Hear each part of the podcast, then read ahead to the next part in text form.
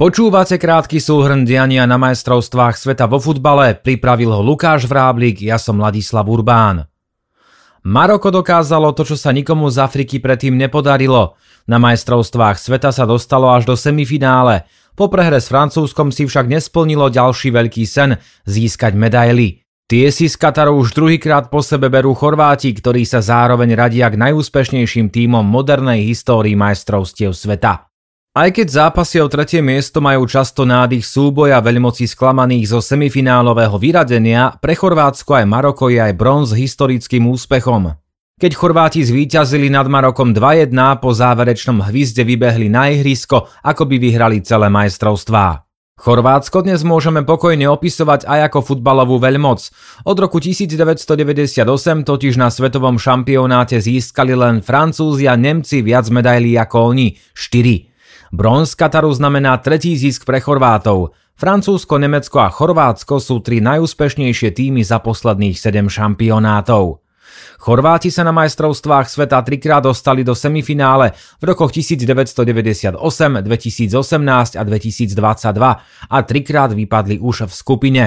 Pre krajinu so 4 miliónmi obyvateľov, ktorá hrá pod vlastnou vlajkou len od roku 1990, je to obrovský úspech.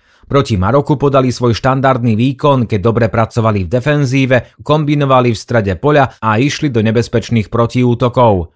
V 7 minúte sa presadil netradičný strelec, po priamom kope nabiehajúci Ivan Perišič vrátil loptu hlavou za seba a druhou hlavičkou zakončil v páde stopér Joško Guardiol.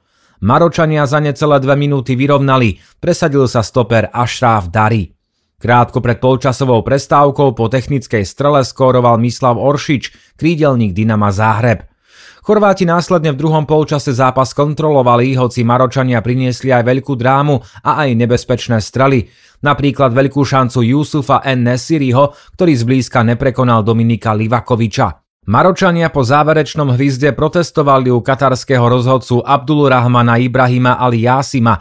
Rozprával sa s ním aj tréner Walid Regragui. Pravdepodobne sa im nepáčilo, že neodpískal údajný faul na Ašrafa Hakimiho.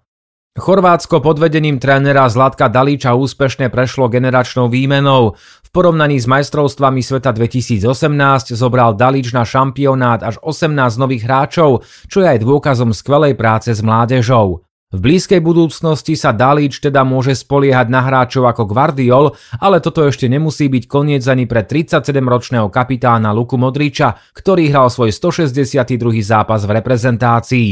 Pri oslavách bronzu zavolal na pódium aj realizačný tím a nakoniec prišli aj deti hráčov. V nedeľu o 16. hrá finále Francúzsko proti Argentíne. Do počutia.